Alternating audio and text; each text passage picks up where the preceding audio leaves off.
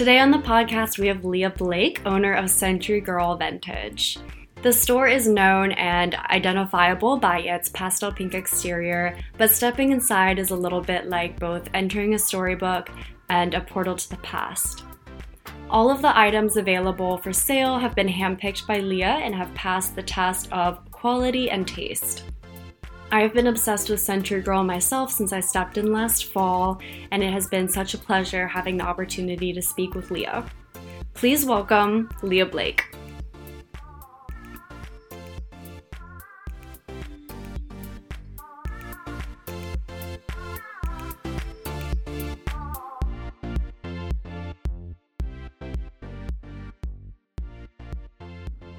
Hi, Leah. Welcome to Let the Good Talk Roll. Hi, Ellie. Thank you so much for having me. It is a pleasure to have you on. So, we're going to start by just introducing you a little more. So, in your own words, tell me a little bit about yourself.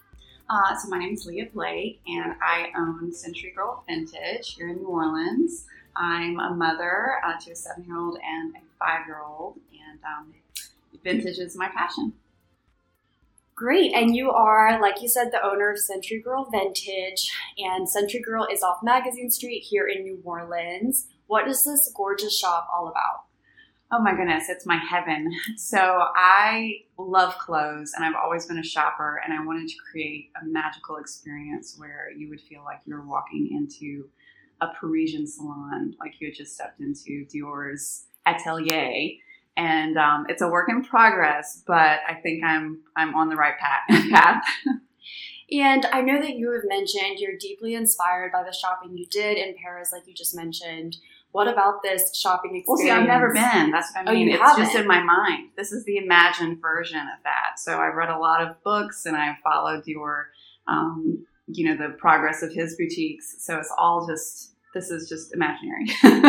That's amazing. I think you need to go to Paris. I do too. I have never been to Paris, but whatever Let's go, girl. Next after COVID, we should go. I would love to go. we can drink wine, eat cheese, and most importantly, go shopping. And go shopping. Whatever the space is, whether it is Parisian or not, I can't mm-hmm. verify, but it is truly magical.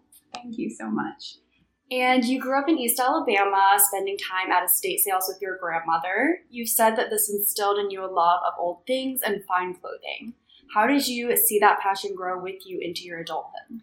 Yes, so my grandmother was such a fashionista, and she used to let me play with all her furs and her jewelry and her real diamonds. And um, she would take me shopping, and I just saw her as like the epitome of glamour. And so I've always kind of been um, an appreciated that. Like I've always loved beautiful things, fine fabrics, um, and I just always had expensive taste. and so, you know, growing up, now I can afford these things, but it's been fun to dream. I truly understand that. Do you remember when you first had the idea of opening Century Girl? Yeah, so I actually, my first job in New Orleans was Trashy Diva down the street, and this was my first kind of view that you could even have a vintage store, right? So people in New Orleans, the style is so eccentric. You can walk down the street wearing a hat and no one seems to think anything of it. I'm from Alabama, so everyone wearing any kind of ensemble like that is deemed too fancy. Uh, but I learned that you can have a store, and so I started selling vintage, my own vintage on Etsy and different pop ups, and just worked my way up. Okay. And did you have any traditional education that contributed to your success here, or did you uh, do you attribute most of your success to outside education you pursued? Right, so none at all. I was going to say I went to college. Um, I was pre law. I actually dropped out of law school. They weeded me out my first semester. And I'm very happy they did because I don't think there needs to be another lawyer in the world. and we can't imagine a world without this. Exactly. So this was just a dream. Um, like I said, once I started selling vintage, I saw that people really liked my spin on it. I think vintage stores are super personal. So my store is definitely a reflection of myself and my aspirations, and I'm glad that people appreciate it. That's incredible. You started buying and selling your own vintage pieces online after moving to New Orleans, like you said, and now have your store, which you opened in 2014. Yes. And where did you start finding these pieces? Where did you go to seek out and buy these unique clothing, pieces, and jewelry, and everything that you have today? Yeah, well, so I used to go to a lot of estate sales here, and New Orleans is great for estate sales because you'll go into this mansion and it's completely untouched, and you can just go through the closets of these fabulous women and you're immediately transported to where they've been in the world. Um, so I started that way. I also buy from like other stores, antique stores.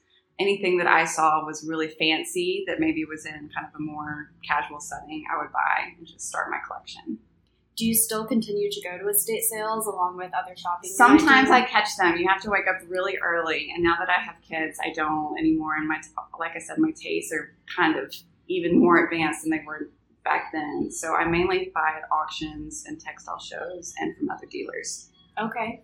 And I did have a friend ask me before I do this interview that I ask you for aspiring um, gem hunters. Mm-hmm. Where do you suggest uh, one go? Do you still suggest estate sales and also perhaps for someone who is a little younger and more on budget? Yeah, I think the internet is your oasis. So okay. you've got all these great platforms, Depop eBay, Etsy, you don't even have to leave your house anymore to find treasures. You just have to, you know, work at it. So constantly be on your phone.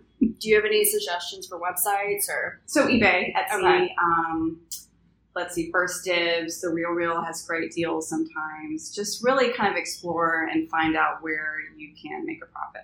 Okay. And not only do you source these pieces from, I'm assuming, all over the world, but you also collaborate with local female designers and artisans.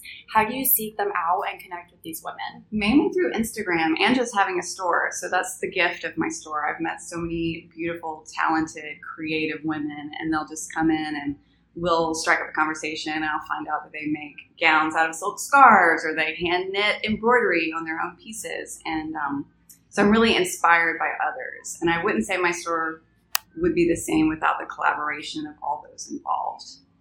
Okay, that's great. How many uh, local artists do you work with at this time? Oh my goodness, I think at least five. Always looking for more. Um, Corinne Walsh does my silk scarf pieces. Um, I do Miss Ellie is one of my great friends. She works on jewelry together.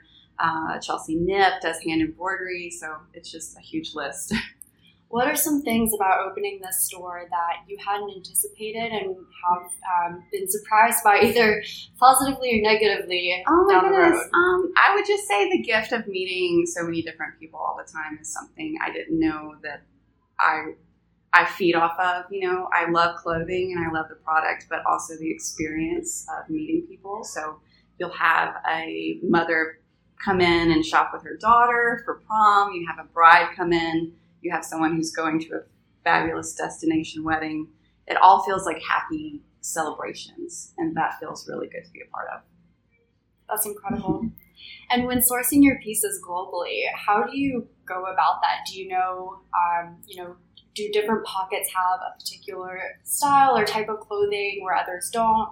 Yeah, so there are you know well-known auctions around the world that happen, and they feature fine clothing and jewelry. Um, just being in the industry, I figured out which ones you know work for me, um, and it's a great way to invest your money actually too, and keep your eye on like what's trending. Okay, and tell me about your current customer base. Yeah, so it really runs the gamut, and I'm very proud of it. So I get young girls who come in who are aspirational. They um, you know, can maybe just buy like a $30 ring or something like that. And then I have older women who come in and can afford it all, but they love it. So it really, there's not one specific woman. And so that's what I'm most proud of that everyone can find something here that speaks to them. And are your customers primarily ones who come into the store, or do you have a lot of people who will order from you globally? Yeah, so I would say I have a good half and half of locals and tourists, and especially with the pandemic, I wouldn't have survived if I wasn't selling online. So I was fortunate to um, be able to sell on off Instagram, and I felt like the community just protected me and held me up. Sure, and you mentioned Instagram how do you use Instagram besides connecting with other artists? How has social media been really a benefit for you? It's wonderful. I mean, you can connect with someone who shares your own interests. You can follow people that you've never thought you could ever meet in person and then meet them. Um, it's been just a blessing for my business because people see my aesthetic and they love following and seeing what beautiful things we get in, and it's really fun to share that with others. That's a great take on social media. I know it can be a little intimidating sometimes, and there's days that you don't feel like posting anything, but usually you have to push through that. Especially as a business. And as a business owner, what are some important lessons you've learned along the way? Maybe a top three.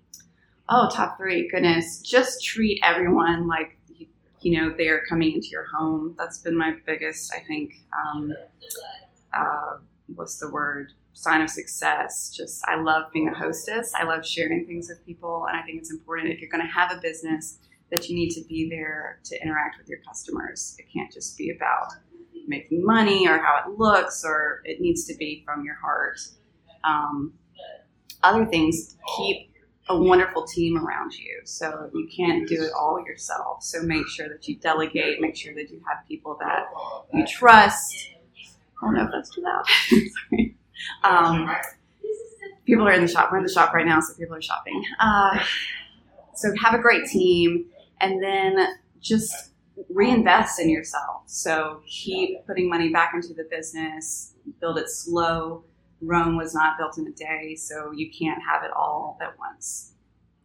I want to jump back a little bit. What does your personal closet look like? You said you're a lover of fashion yourself. That's how this all got started. So I know, and there's some really beautiful pieces. Every single time I come in here, I'm just wowed. So how do you allow yourself to sell them? Um, I, I sadly am very boring when it comes to my everyday wardrobe. It's kind of like I'm a museum curator, so I wear about the same five things all the time. So you know, so you can focus on your art, which is my store and the racks of, of, pieces that I keep as my art collection. So I have a really great art collection. I don't necessarily wear it all the time because I'm worried about damaging it. Sure, sure. And I damaged my jacket all the way exactly. over here. One of the things I do not wear um, for my at-home day job. So I would never forgive myself if I ripped, you know, like a 1920s chiffon gown. I would just cry. Oh, I understand. Okay. So, what advice would you give to your younger self? To be more confident with my own interests. So, college was really overwhelming for me because I felt like you had to make the decision, you know, of what you wanted to do with your life. And I thought, well, let me take the safe route and be a lawyer. It's going to make money. Um, my parents wanted me to do that. I still don't think my parents know what I do, or they don't understand how it works, which a lot of people don't understand how it works because they're like, you sell old clothing for a living. Um, but I wish I'd listened to my heart. I wish I'd, I had explored what I've always been passionate about, and um, definitely to have that kind of degree behind what I'm doing would be very beneficial.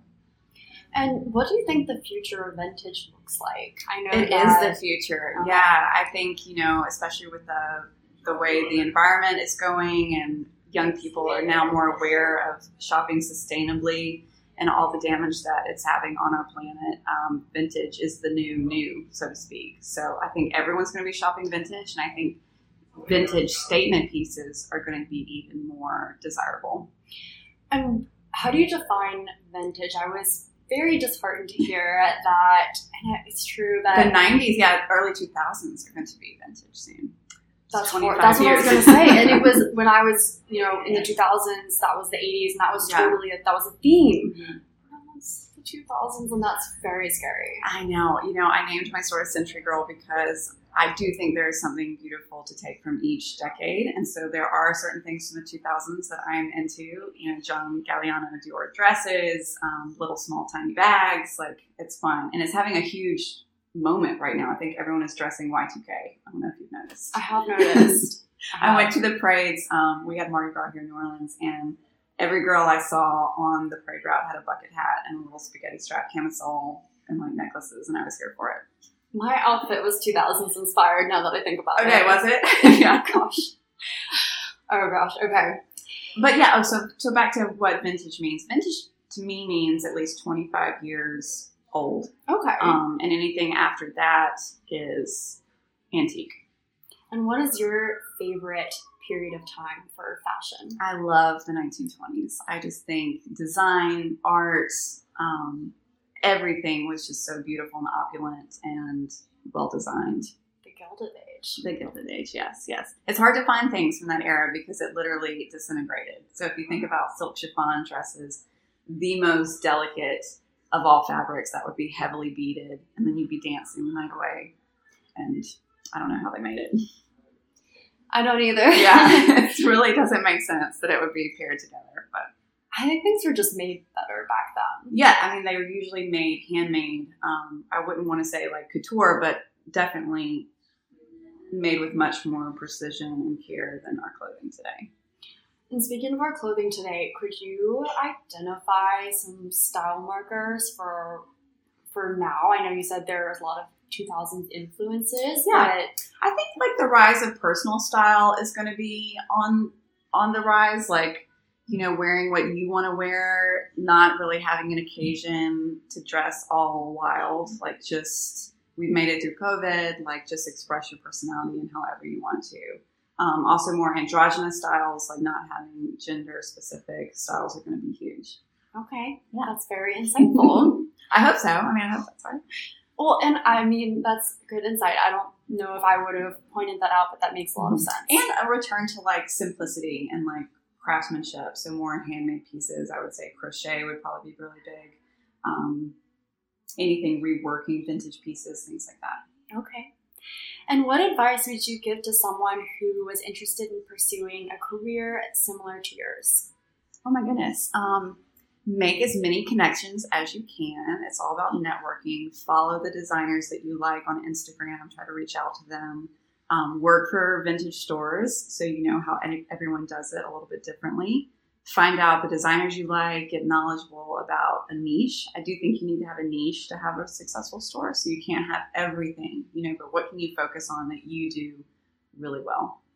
And did you put together sort of a team of people in your life who were close to you to help you go about achieving this goal at the time? Um, I would just say my husband has been such a, a force of support for me. I mean, he, we actually had our car totaled. It was like five thousand dollars. We got the check from the insurance, and we just reinvested that. And we like bought some clothing racks together with that. So, I mean, he has been a, a very big help. I would say all the women that work for me in the store I met through the store and have been with me, you know, for going on four or five years now. So they're like my best friends. They're like my family at this point um, and just all of my customers who just cheered me on from the sidelines. And I feed off that energy when someone comes into my store, almost like you, Natalie, and you love it. I just immediately just get, you know, it's like an endorphin rush. Well, I am more than happy to play that role. okay. awesome. And if you could have stepped into my shoes today, what would you have asked yourself about Century Girl Vintage, about Leah Blake that I have yet not? Um, uh, let's see. I know Sorry. I, I guess I would say uh, what I want to get across is it didn't all just happen this way. And I know I, I make it look easy with like it being so glamorous and flashy, but it does take a lot of hard work and a lot of determination. And I think a lot of people probably might have quit when I didn't quit just because I'm so stubborn. so it didn't automatically happen this way. I just want people to know that you have to put in a lot of years of not so glamorous work. What does that not so glamorous work look like? That means like digging through estate sales, cleaning really funky things off clothing, um, waking up really early, dealing with customers that just are not the best with customer service. um, long hours, writing emails, you know, just all the things that are not as much fun as dancing around in a pretty dress. Sure. Well, Yeah. speaking of pretty dresses, and let's go back to some of the What are some of the most interesting pieces that you've stumbled stumbled upon? I have this one dress that I still think about, and I sold it, and I regret it every day of my life. But it was um, a gorgeous 1910 style dress, if you can imagine, like from the era of Titanic, and it was silk, had beautiful embroidery on it, and so it had actually been worked on by three generations. So the lace on it was from like 1880s, the style was 1910s, and then it had been beaded sometime in the 1920s. So it really just gave me goosebumps thinking about three generations of women. Like they've kept that dress and they kept it in the family and they made it theirs, probably for their coming out or their wedding. Um, and just, you know, how clothing has memory and is connected to who we are. And um, it, it went to a really great collector. So I know it's in a good home, but I still think about it.